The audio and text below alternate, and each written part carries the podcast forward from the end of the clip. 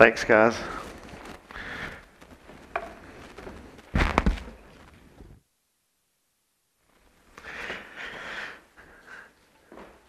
How's everybody this morning? Y'all good?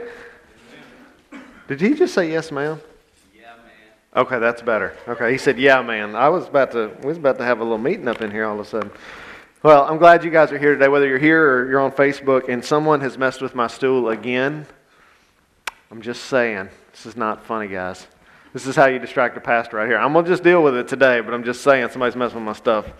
Maggie, if this is you, um, what? Thanks, Kobe. All right, so anyway, all right, before I forget, I want to say quick congratulations to the Versweivelts. If you didn't see on Facebook, uh, they had Isabella this week. And uh, if you didn't, if you hadn't, yeah, we're really excited. If you didn't get a chance, uh, Chris wrote some really great words to, and Hannah did too to kind of describe their birth experience, which was not at all typical, which is kind of typical of birth experiences. Uh, if you don't know that, you will learn. They're never what you expect. Um, but, anyways, great words. So, continue to pray for them. Everybody's good. Mom's good. Isabella's good. They're at home now. Uh, but just continue to pray for that new family. Uh, we're really excited for them. Uh, and so, we want to continue to pray for them. And there's been a meal train that's been set up. I saw that floating around. I don't know who's in charge of that. Uh, her mom's in charge of it. Where can people can they find that on their page? Where do we get that? Okay, Kayla's going to repost that. So if you haven't signed up for that and would like to, to uh, take care of that, Kayla's going to put it on Facebook, so we watch for that. Um, I want to just kind of give a couple of just words before we start this morning. First thing I want to say is if you've read the text ahead of time, we're going to do like the first, I think, seven verses of um, Ecclesiastes, which you might find it weird that I don't know how many verses we're going to do. It's been a long week, guys, okay? That's all I'm going to say. All right? But if you've read those first seven verses and then you look at the title for today, you're going to be like, wait, what? Because here's, the, here's the, the short version of our text for today Don't be a fool. Okay, that's pretty much what the text is saying, um, which we can all nod and say, yes, that's a good thing. However, we often know that sometimes we are fools, and so we need to be reminded. But we're going to look at not just what the text is, is telling this, but we're going to look at some other scripture today and bring together this idea that God is trying to speak to our body. So um, I wanted to say that up front so that you're not confused and think, do I have the wrong notes? No, we're, we're going to be in the right place uh, in just a minute. I also want to say um, that at the beginning of our text in verse 2 today, you're going to see the author um, use the term left and right to describe folly and wisdom. And I want you to hear me say this from the beginning that we are not talking about politics. Okay? That is not where we're going today. Uh, that's not what the scripture is talking about. The author of Ecclesiastes did not know uh, about our system of government and the difference between a Democrat and a Republican. So when you hear those words today, our brains immediately, we've been trained by media to think about politics, but I don't want you to go there today. We want to we want to look at the difference between being foolish and being wise. Okay, everybody good with that? Okay, awesome. All right.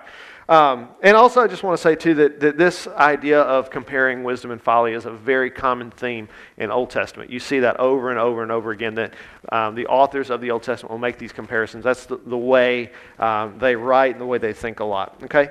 Um, the last few, really, months, we spent a lot of time talking about wisdom and the, the benefit in wisdom. And today, uh, as we near the end of this book, we've got a couple of chapters left.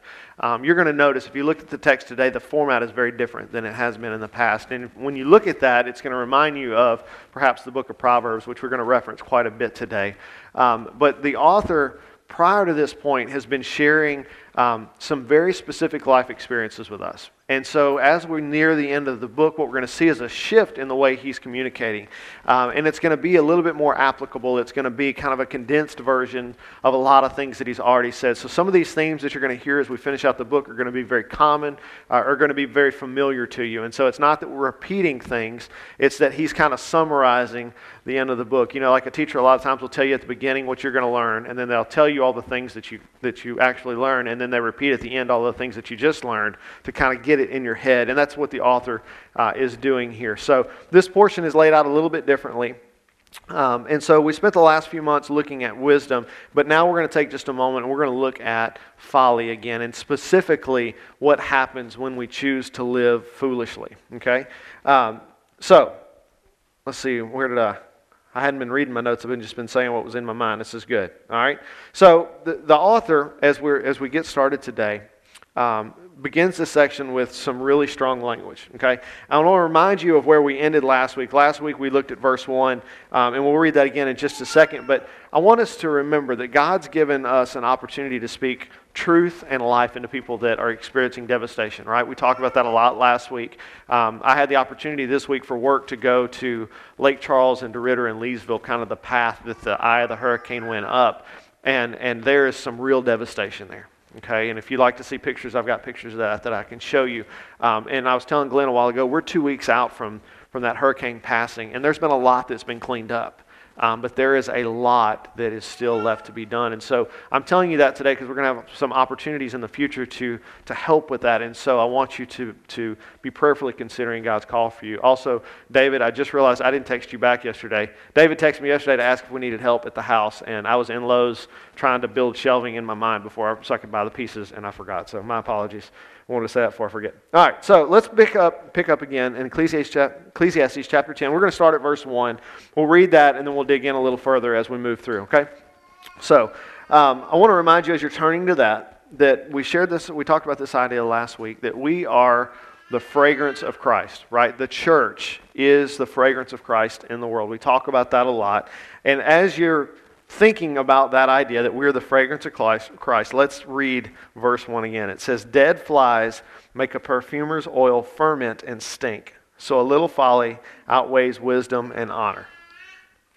So we read that last week, and I don't know how much your heart digested that this week, but we've heard sayings similar to this before, like it only takes one bad apple. Whoa.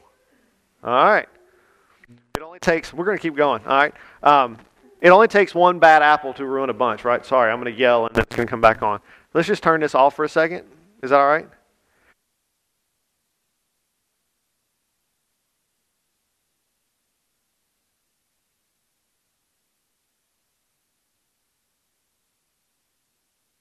working towards something in hopes of building up reputation and prestige and all that, and you make one misstep and all of that can go away, right? We see that happen with, within the church a lot, unfortunately. We see it happen in the business world. We see it happen in the lives of people that we love, and sometimes we see that even in our own lives, okay? And what I want us to understand today, this is not, I'm not sharing that idea to, to scare you straight or anything like that. That's not what this is about. It's that we need to understand, and this is the first point for today, that how we live shapes the world's view of Christ. Okay, we can try turning it back on now, Ben. It looks like we're, we're clear. How we live shapes the world's view of Christ. Now, it may not be fun to think about that, but we all know that this is true. Who we know Christ to be is a result of the experiences that we have and the people that have been in leadership over our lives as we've grown up, right? Whether that be good or bad. That's the result of who we are. It's the things that we see, the way people live, the way they speak.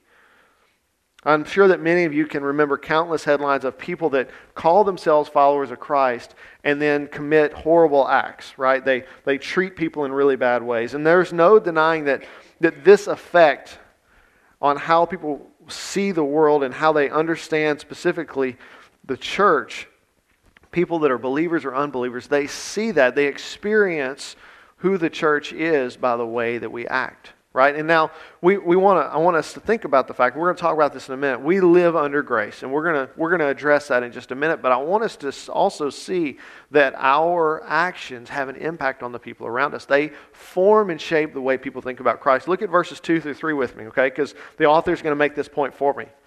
He said, "A wise person's heart goes to the right, but a fool's heart to the left." Even when the fool walks along the road, his heart lacks sense and he shows everyone he is a fool. Okay, so here we see the preacher making this very clear distinction between wisdom and folly. And I want you to notice that he doesn't describe a happy medium between those two. It's not like you can float somewhere in the middle. You are either wise or you are a fool. And if you drift in either direction, that's just the way you go, right? There's no, there's no middle ground there. There's no place where we can jump back and forth between the two. In fact, when people do that, when they jump back and forth between wisdom and folly, where are they categorized?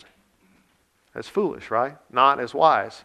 People think, well, they're just a fool, but every now and then uh, they get it right, right? Even a blind hog or blind squirrel, I don't remember, finds a nut. Y'all have heard that before? Every now and then you can accidentally get lucky, right?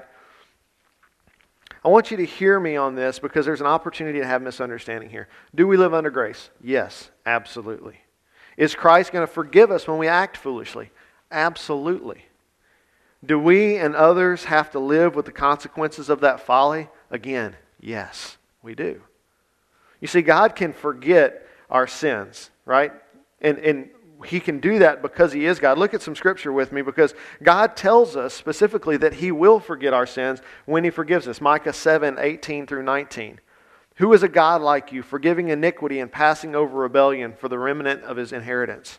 He does not hold on to his anger forever because he delights in faithful love. He will again have compassion on us. He will vanquish our iniquities. You will cast all our sins into the depths of the sea. Or Psalm 103, 9 through 12. He will not always accuse us or be angry forever. He has not dealt with us as our sins deserve or repaid us according to our iniquities. For as high as the heavens are above the earth, so great is his faithful love toward those who fear him. As far as the east is from the west, so far he has removed our transgressions from us. Or Isaiah 38 17. Indeed, it was for my own well being that I had such intense bitterness. But your love has delivered me from the pit of destruction, for you have thrown all my sins behind your back. Or Isaiah 43:25, I am the one. I sweep away your transgressions for my own sake and remember your sins no more. And then lastly, Jeremiah 31, through, 31 34. No longer will one teach his neighbor or his brother, saying, Know the Lord, for they will all know me, from the least to the greatest of them. This is the Lord's declaration, for I will forgive their iniquity and never again remember their sin. I wanted you to see all of those passages reminding us that when God forgives our sin, it is forgotten. Okay, we need to understand that characteristic of God. And as important as that uh, for us, we, we call that grace, right? Christ does for us what we cannot do for ourselves. He fixes the sin problem that is in all of our lives. But we also need to understand that even though God has forgotten those things, the people in our lives are still hurt by our foolishness. And because they are not God, they cannot forget. So you see, we live under grace, and grace is an incredible, incredible thing. Okay? I saw a tweet yesterday that said we need to quit using the word awesome so much, and it said, Preachers, I'm pointing at you. Okay, but grace is an awesome thing. It is all inspiring to see that we can continue to mess up and mess up and mess up, and God continues to love us and forgive us and forget about it. However, we are people. We are not God, and we don't have that ability. Look at verse um, or I want to point out Proverbs 13, 16. This is cross reference from, from verse 3. If you look at verse 3 in your Bible, there'll be a little letter at the end of that. And this is one of them that it, that it puts out. It says, um, this is Proverbs 13, verse 16. It says, Every sensible person acts knowledgeably, but a fool displays his stupidity. We don't need to fall into the trap of thinking that we've built up a reputation of being a wise or a good person and that we can act foolishly and no one will notice. People notice there's a saying that people used to say all the time in uh, youth ministry, and I'll, I'll not say it quite as, it wasn't super vulgar, but um, teenagers are great poop detectors, okay? If you try to pretend, they see right through that. Well, people are all the same way. It's not just teenagers. We can, we can live our lives in a wise way, but the moment we begin to act foolishly, people see that. And it doesn't just affect us, it affects others around us. So, we look at all of this, we understand that, that when we act foolishly, it's not hidden, and our actions are on full display to the world. This is not foreign territory for anybody. We know this. This is something that we know as human beings, that people see our actions. We all know what it's like to have to deal with someone else's foolishness in, in, uh, in, a, in addition to our own. But how do we do that? What is the proper response to foolishness, whether it's ours or someone else's? Because every situation is going to be different. But in verse 4, the author gives us a really good guiding principle. Look at verse 4 with me in Ecclesiastes 10. He said, If the ruler's anger rises against you, don't leave your post, for calmness puts great offenses to rest. if the ruler's anger rises against you, don't leave your post, for calmness puts great offenses to rest. Look, chances are good that you know someone who is in leadership over others who has a tendency to act a little bit foolish. Okay? If you've ever had a boss ever in your life, there's been someone in leadership who's acted foolishly at some point in their life. All of us do. Okay? Our tendency when we when we experience that is become to become defensive and to retaliate right if someone if someone does something foolish to me in this example a ruler is unfair to the person he's in rule over our natural reaction is to become defensive and to retaliate against that right? To to protect ourselves. However that's not how jesus taught his disciples to respond and it's not how jesus responded. I love that this week uh, chris in one of his posts shared the, in the middle of their struggle, the Lord put this verse. It was the verse of the day. He took a screenshot. If you go look at his post, it's a screenshot of, uh, and on his background is Isabella. And then this verse of the day popped over. It's, it's Exodus 14 14. It says, The Lord will fight for you, and you have only to be silent. Man, what a great word. There's a great word for Chris in that day, but the Lord revealed that, it showed that to me, and then our text that sometimes there's going to be times in our lives where we are treated unjustly where people in our lives act foolishly towards us. And there will be times where we need to stand up for ourselves, but there's going to be a lot more times where we need to just be silent and let the Lord do the work. We want to defend ourselves, but there's more at stake than just our reputations or just our feelings. And so, point number two I want to make today is that our response to foolishness can change hearts. Our response to foolishness can change hearts. When we're treated unjustly, our response, how we choose to respond to that unfair treatment, can be a game changer, not just for us, but more importantly for the people that are acting that way towards us. Instead of immediately making that situation about ourselves, we should take a moment and consider all that might be going on in that person's lives. I was sharing with a coworker the other day that we had an experience. I don't want to share the details of it, but someone was really negative towards myself and someone and, and another person at my office. And I was sharing with them that that's probably not because of anything we did. Matter of fact, I know it wasn't because we didn't do anything wrong. But we don't know what else is going on in that person's life. And it could be that their day, their week, I mean, it's been this has been a stressful year, okay? Hashtag 2020, we're over it right? It's been hard. And that guy's response to us didn't have anything to do with our actions. We were just in the right place at the wrong time when it all came out. And so when, when we have experiences like that, our tendency is to go is to make it about ourselves and be like, oh, I must have done something to offend them, or I know I didn't do anything wrong. Why are they acting that way towards me? When it doesn't have to be about us. You may have had an experience like that before. I was thinking through this whenever I was preparing this week, and I remembered there was this old man that used to work for Petron. I started at Petron when I was 15 years old. And there was this old man named Mr. Joe that ran the shop. He's retired, and I haven't seen him in years. But for the first three years that I worked at Petron, he was like the nicest, sweetest old grandpa you ever met in your life. And I never understood, like, all the other employees really hated him. And I just couldn't get it. I was like, I don't know what their problem is, but this dude is awesome. Like, we hung out. It, it was just great, okay? Until the day I turned 18. And it was like somebody flipped a switch. And he became the meanest, orneriest old man I'd ever met, okay?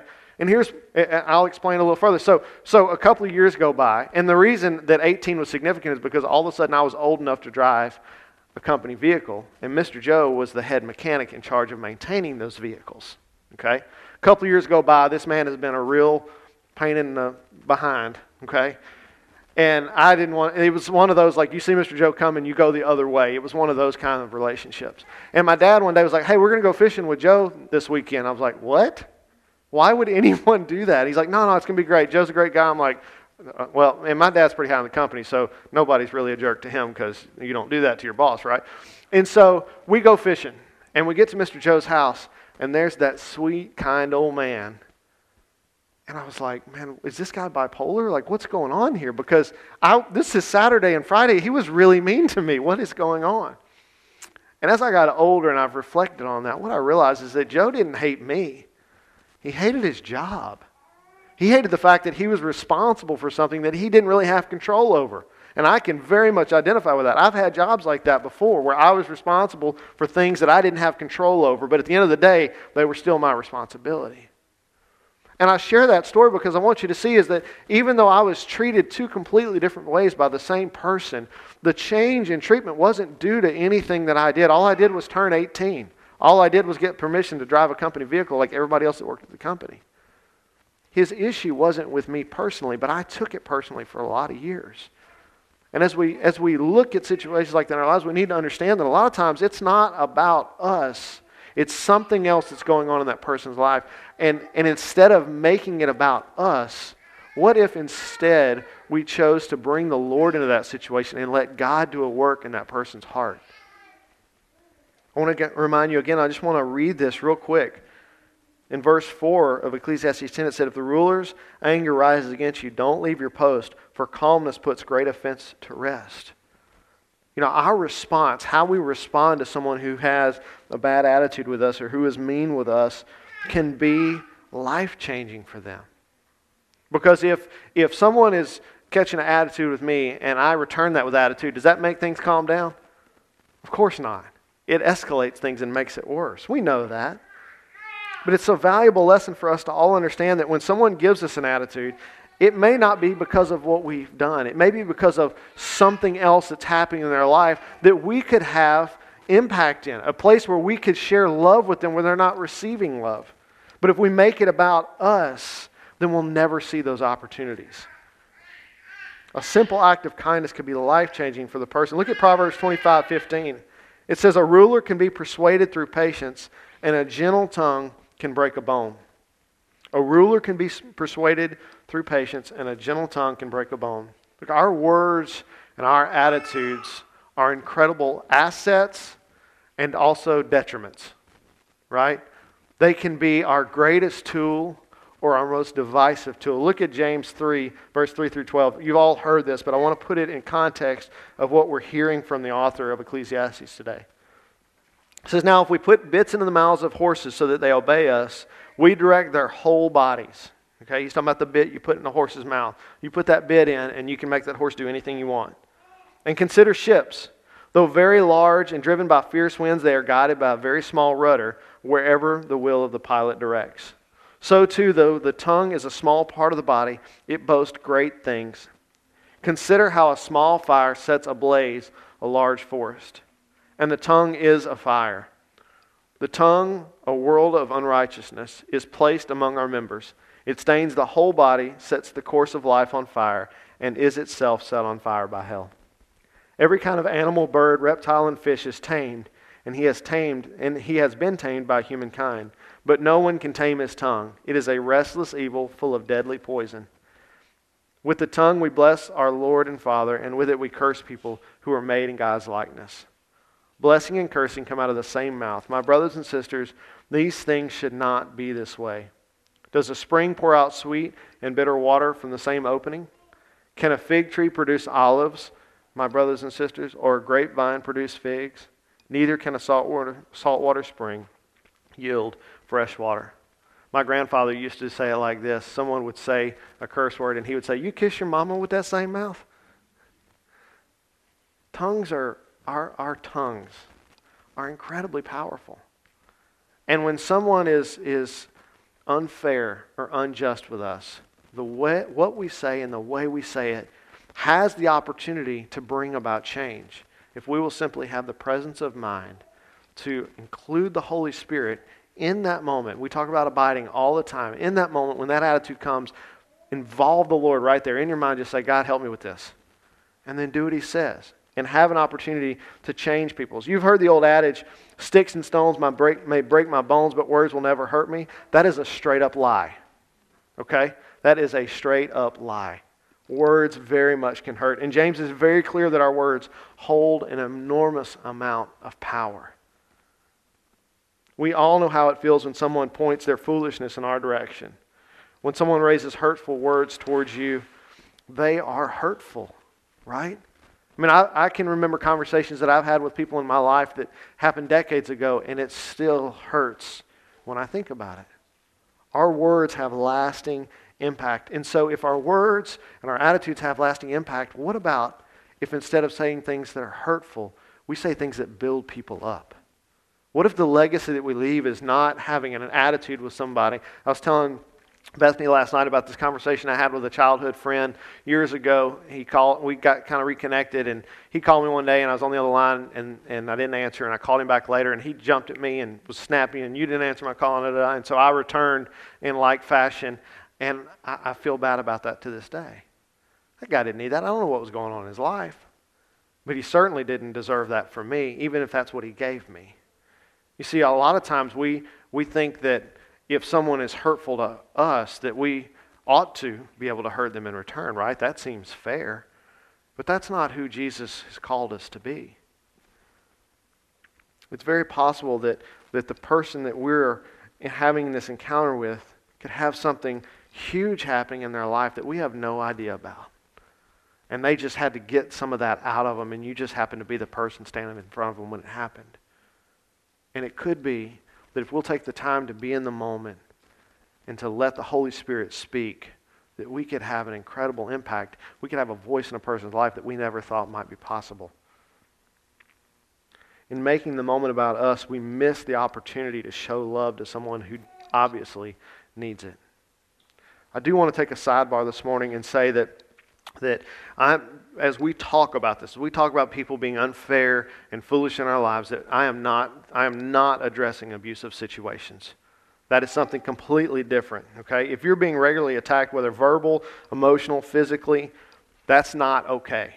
And if you're in a situation like that, that is not what we're addressing this morning, okay? If you're in a situation like that, um, you need to, to talk to somebody, whether it's me or someone else that you trust, have a conversation. Too often, people use Scripture to defend abuse, and that is not what is happening today. Okay? Abuse is something very different than someone who's just had a bad day. Okay? I want to say this too, church. If there's somebody in your life who you feel like might be in an abusive situation, take the time and have an awkward conversation. It would be much better to have an awkward conversation than it would be to be sorry later that you didn't step in and say something. Okay? Because sometimes what people need is just someone acknowledging that they see what's happening, and it gives them the release to say, okay, this is not okay, and I need to do something about it. Okay? So I want you to I want you to hear me say that today. Abuse is not what we're talking about here, and it's vital that there is no confusion regarding that. Everybody, everybody clear? Okay, all right, good. We're going to keep going. All right, so going back to our typical responses to, to normal foolishness, we need to realize that our responses can change the heart of, of people. So, point number three I want to make today is that we can change lives by being willing to have a hard conversation. Look at uh, verses 5 through 7 with me in Ecclesiastes 10. It says, There is an evil I've seen under the sun, and, and an error proceeding from the presence of the ruler. The fool is appointed to great heights but the rich man remains in lowly positions. I have seen slaves on horses, but princes walking on the ground like slaves. So I want to remind you the preacher's telling us what he's witnessed. There's evil in the world. We see him make this statement all the time, you know, um, all the things I've seen under the sun. When he says that, he is saying, I have seen this with my own eyes. This is an experience that I've had. He's saying that when evil is present in someone's life, that life is upside down. That's what he's describing in these situations. He's saying that things are not as they should be. And too many times people are trapped in these upside down situations and they don't know how to escape it. You know, I, I don't know if you've had an experience like this. You probably have. But there will be times in your life when you're bebopping along and everything's pretty okay, and then something devastating happens and then something else devastating happens behind that. And then something behind that and you you you kind of wake up one day and you go god i need a break from this. Right? And a lot of times that's happening and people don't know it. If you're not in a close relationship with somebody they may have had devastating after devastating after devastating and all you know is that they're a jerk when they get to the office. There's always something deeper. When you see somebody that looks like they need help talk to them about it Ask questions, okay? And if it's something that's outside of your area of expertise, which a lot of times it will be, that's okay. You don't have to have all the answers. But what you can do is help them find somebody that can help them with where they are. If you don't know about somebody that's qualified to deal with the issues that's going on in someone's life, ask somebody else. Ask me, ask an elder, ask someone else in your life that mentors you. We'll help find the right person. But all of us at some point are going to have to help somebody deal with an issue that we're not qualified to help with. And I don't know about you, but that causes a lot of anxiety in me because I don't want to mess things up. But I want you to hear me say that it's okay to not have all the answers. I don't have all the answers. And I tell people that on a regular basis. If it's outside of my area of expertise, we're going to go find somebody who knows something about that. Because I don't want to lead people astray, and I know you don't want to either. Okay? I'm repeating all this again because I don't want to leave any room for confusion. If, this, if it's an abuse situation, that's not what we're discussing here. If you're not sure if you're in that kind of situation, ask somebody. If you're kind of on the fence, like, I don't know if this is or not, have some conversations, okay? So this is true for abusive situations, but it's also true in the everyday craziness of life. Look, we see people struggling all the time. I have people call me and say, Will, this, this, and this is going on in my life. I don't really know what to do with it. And the first response is, Well, what is God saying? And we'll talk through that. And then if it's something beyond that that I don't have area expertise in, let's go find somebody. I'll go with you. We'll do this together and we'll figure this out. But it's taking that time to love people, to invest in their lives right where they are. We see people struggling every day. It might be coworkers, friends, family. And we often fail in our call to love one another because we care more about how we feel than about what's going on in their life right? We don't want to put ourselves out because I don't really have time for this today, quote unquote, or I don't really want to have this conversation because this can be super awkward. It might be awkward for a long time. But think about what you're doing there. You're making your feelings a priority over someone's reality. Someone's reality that you could have a very positive impact in.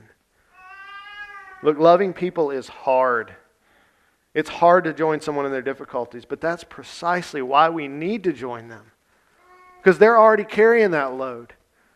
And I don't know about you, but when I have to carry a heavy load, it is incredible when someone comes alongside me and picks up on that heavy load and helps me carry it, even for just a moment. That, that act of love can speak volumes into someone's life. When we do that, we're showing those people the true character of God. Because God doesn't, He says, My burden is easy and my yoke is light. And when people feel the burdens of the world, what they need more than anybody, anything is somebody to say, Hey, let me get a piece of that and let's walk together and let's talk about this. Right? Let's do life together. Let me carry this load for you. Let me take some of this weight off of you. Man, that speaks way more love than just some pad like, Hey, man, I'll be praying for you. I'm not going to think about you again. See you later. Right? Because that's what we're really saying.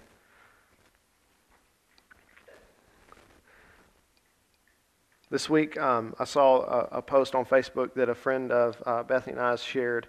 And it's one of those, like, you read it, and it just kind of takes you back for a second. Like, it's so good, you have to read it a couple of times to kind of digest it.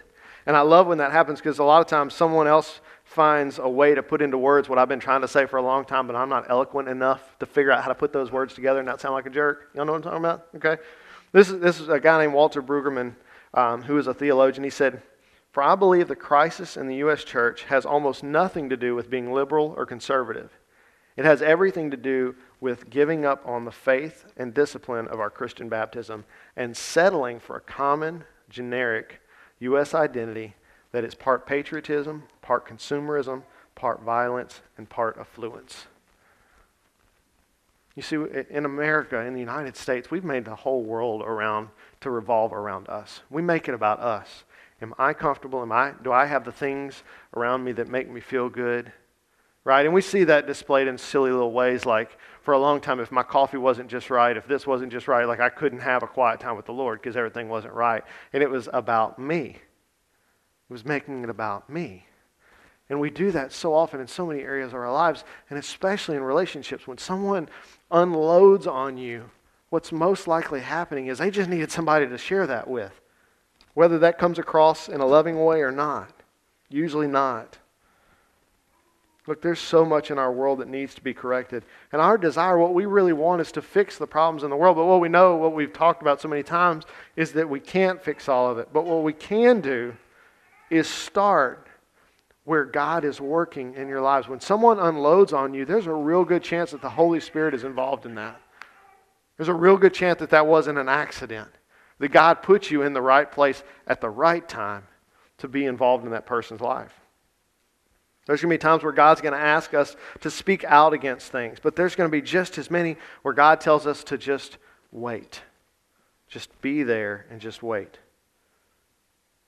I love in the musical Hamilton, we see this juxtaposition between Alexander Hamilton, who says everything he's thinking, and Aaron Burr, who never tells you what he's thinking. If you haven't seen the movie, it's great. Go see it, okay? But Burr always says, talk less, smile more, right? Come on, Michelle, this is your moment. she was going to sing it for me. Don't tell them what you are against or what you're for. And then Hamilton says, if you stand for nothing, Burr, what will you fall for? Right? Both of these men are relying on their own wisdom to guide them. I propose that we do what we say we do, right?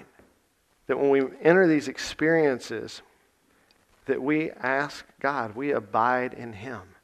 When those moments come, and they're going to come, and somebody unloads on you, you have to deal with a fool, or you're foolish yourself, that in that moment you invite the Holy Spirit to be a part of that and let Him speak into it. And then do what He tells you to do. If the situation's dire and demands immediate response, respond immediately. But that doesn't mean that the Holy Spirit can't be involved. It means you don't have time for that. Say in your mind, just God, I, we got to do something. Let's go. And God will direct your path. If you're abiding in Him, if that is your life goal, is to abide. You wake up in the morning, Lord, this is your day. Let's go. Show me what to do. You're going to make the right call. If it's not dire and you can take some time, take some time. Seek wise, godly wisdom and counsel that person or, or help them to find a counselor. We look around our world and we see so many problems, and where and how to start are always the questions, right? I go down to Lake Charles this week, and, and immediately in my mind, I'm thinking, where do you even begin? How do you help these people? You can't just throw money at this problem. I mean, you can, but it's not going to have the real effect that it needs. Instead of relying on our own wisdom, on our own abilities, we need to let the Holy Spirit use us as He sees fit. But the only way that can happen is if we are purposefully abiding in Him moment by moment. This requires that we pay attention to both the world, but most importantly, to God. That means we've got to have our eyes open and the Holy Spirit active in our hearts and in our minds. But that only happens when we allow that to happen. It's easy to put our blinders on, right? It's easy to get just distracted by the world and all the things that are around us. But we have to be purposeful and intentional about the way we live life and the way that we respond to people. Look, and I can guarantee you that if you're following the guidance of the Holy Spirit, this world will be made better, not worse. And that guarantee is not from me, it is from God Himself. If God wants to do something and He's guiding you to do it, whether it looks successful or not, it is successful because God's the one doing it. The answer that this world needs are not found in politics, they're not found in our possessions, they're not found in empty promises. What the world needs is to know God. We look around the world and we see foolishness, and the answer to that is not people like us just spouting out wisdom, it's the Holy Spirit when we spend time with the Father and we allow Him to make us into His likeness, the foolishness that's in us is replaced by godly wisdom. And so, what people begin to experience as we do life with them is not our wisdom, it's not things that we've thought up. It's the Holy Spirit working in our lives, making us who He's called us to be. I love this morning, um, Oswald talked about this in Utmost. He said, If anyone desires to come after me, let him deny himself. The surrender here is to myself to Jesus. With his rest at the heart of my being, he says, If you want to be my disciple, you must give up on your right to yourself, to me. And once this is done, the remainder of your life will exhibit nothing but the evidence of this surrender, and you never need to be concerned again with what the future may hold for you. Whatever your circumstances may be, Jesus is totally sufficient. He says, True surrender is a matter of being united together with Jesus in the likeness of his death until nothing ever appeals to you that did not appeal to him. And after you surrender, then what? Your entire life should be characterized by an eagerness to maintain unbroken fellowship and oneness with God. Look, when the mark on our lives, when people look at us and what they see is a life that is surrendered to Jesus, there is authenticity there that you can't get anywhere else. How we live, our responses to people and our actions after the fact are going to represent the person of Christ or they're going to represent the world. And the way we determine what those two representations, the way, if, if my response, what I'm trying to say is if one, someone has an uh, interaction with me, my response is going to reflect the world or it's going to reflect Jesus. And the only way I can make a determination of that is by daily abiding in Him. Right? If I skip four, five, six, seven, eight, twelve days of spending time with the Lord and someone comes at me with an attitude, you can bet you're behind, I'm going to respond back with attitude because my heart's not in the right place. Right? But if I've had a great morning with the Lord, even if I've had a mediocre morning with the Lord, and someone comes at me with attitude, my response is going to be much more Christ like because I'm abiding in Him, because I've chosen to take the time to spend with the Lord. Just like Jesus said, if we love God and we love one another, all of the other laws are going to be fulfilled in our lives. It's easy to say, but we all know that this is a daily struggle, that every morning we have to surrender ourselves to the Lord. The only hope that we have of living a life that's marked by love is to daily surrender ourselves to God. And to say, God, today is about you and not about me. And then walking that out as He leads. Listen, God loves this broken, devastated world. And the only way the world's ever going to know that is if we tell them. We talk about that so often. And I'm going to keep repeating that message until it is firmly planted in all of our minds. But today we've talked about our responses to foolishness, and we need to understand our nature is we want to retaliate, but God's nature is to love in response to foolishness. And if we ever want to be this beautiful fragrance to the world, this fragrance of Christ, our responses have to reflect Christ and not the sin in our lives, not the brokenness of this world. And the only way that that happens is by us daily spending time with the Lord. And when we do that, every day, we're going to have an opportunity to change people's lives. Not because we're good, but because Christ in, in us, that's in us, is overflowing out of us. And isn't that the goal that we share? We talk about that all the time, right?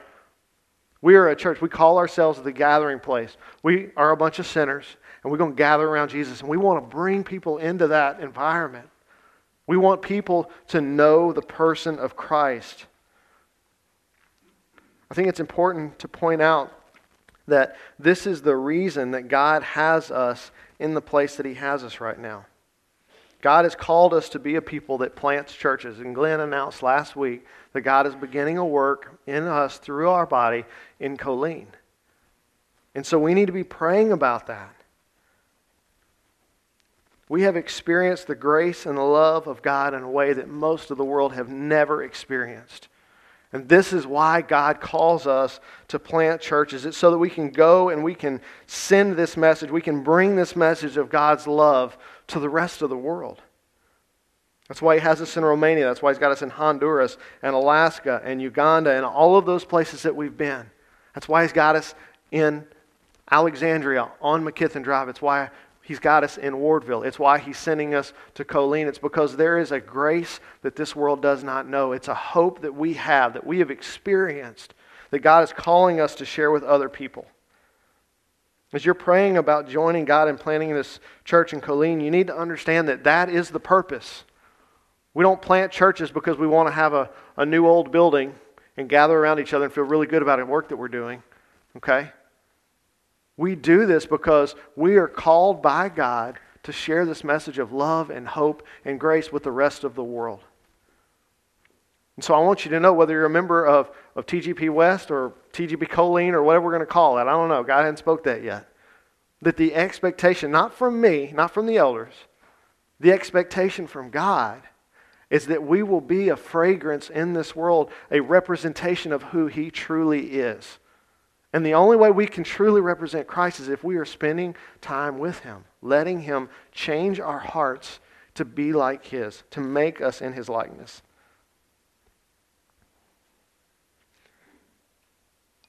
This plant at TGP West has been life changing for me because I've seen God use this body to love people in a way that they've never experienced love before.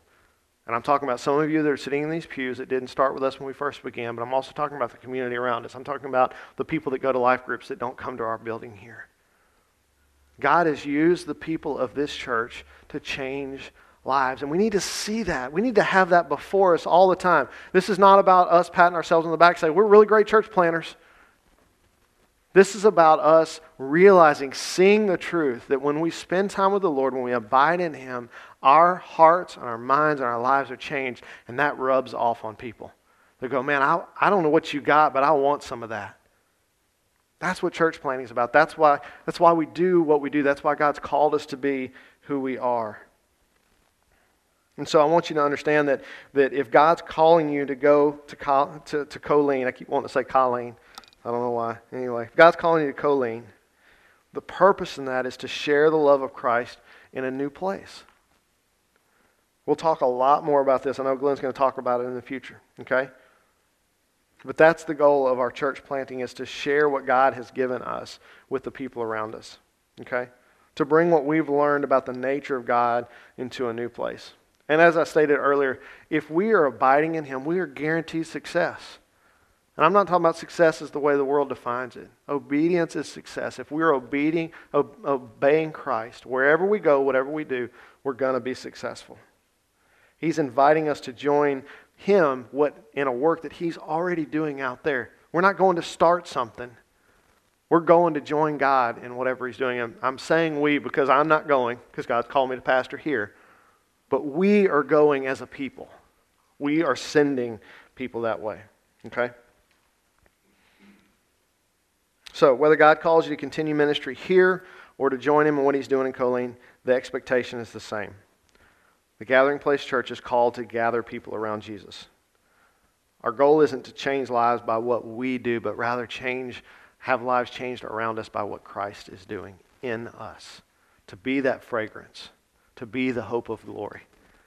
Right? Christ in us is the hope of glory. And if we're abiding in Him, if we're responding in the appropriate way, if we're letting the Holy Spirit be in control of how we respond to people of this world, we're going to have an impact, guarantee. Let's pray. Father, I thank you for um, such a challenging message for myself this week. God, to, um, to rely on you for wisdom to, re- to rely on you for the proper responses when people are foolish. God is my, my hope and my prayer for my brothers and sisters in Christ that we would just water this idea that's in our mind, that we allow it to, to grow, that you have called us to be a people that loves in a way that this world has not experienced. You called us to love in a way that we can't do on our own. We can only love the way you've called us to love if we are spending time with you, allowing the Holy Spirit to work in and through us. God, I pray that you would give us a passion for that, that it wouldn't just be something that we talk about a couple of times a week. That every day when we wake up, the first thing on our minds would be your love, and that that would drive us to love in a revolutionary way. That it would drive us to, to give up our lives for one another. God, we are in awe of how much you love us. God, give us the strength and the desire and the passion to show that to other people. It's in Jesus' name we pray.